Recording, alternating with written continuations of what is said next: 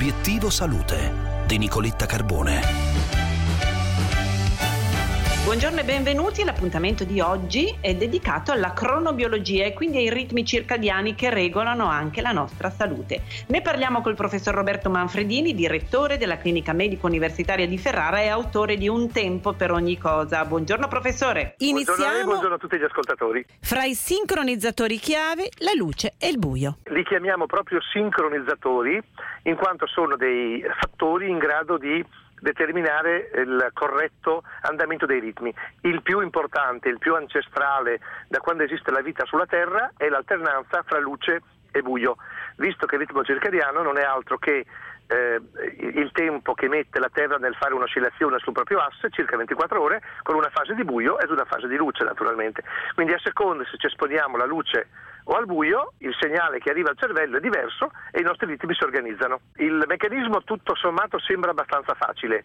Lo stimolo luminoso arriva alla retina, viene trasferito in un punto particolare del cervello che si chiama nucleo soprachiasmatico e lì agisce come un interruttore. Luce, blocco della melatonina.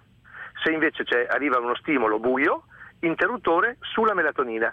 La melatonina è quell'ormone endogeno del nostro organismo che ci fa dormire, che abbassa la temperatura corporea, che riduce il consumo delle calorie, che ci prepara per la notte. Quindi a seconda se noi usiamo la luce negli orari giusti, blocchiamo la melatonina, se usiamo la luce negli orari sbagliati, cioè la sera prima di dormire, blocchiamo la melatonina, ma lì ne avremo bisogno e può nascere l'insonnia. Ma anche l'oro dei pasti e dell'attività fisica influenza anche il nostro orologio biologico interno. Professor Manfredini. Verissimo, sincronizzatori più moderni sono diventati appunto l'ora in cui noi eh, andiamo a mangiare e anche entro certi limiti quali cibi eh, andiamo a introdurre e l'ora dell'attività fisica l'attività dell'esercizio fisico, perché si sa che se noi svolgiamo un'attività fisica ehm, nelle ore del mattino, nel primo pomeriggio, eh, aiutiamo l'orologio del nostro organismo ad anticipare di qualche ora.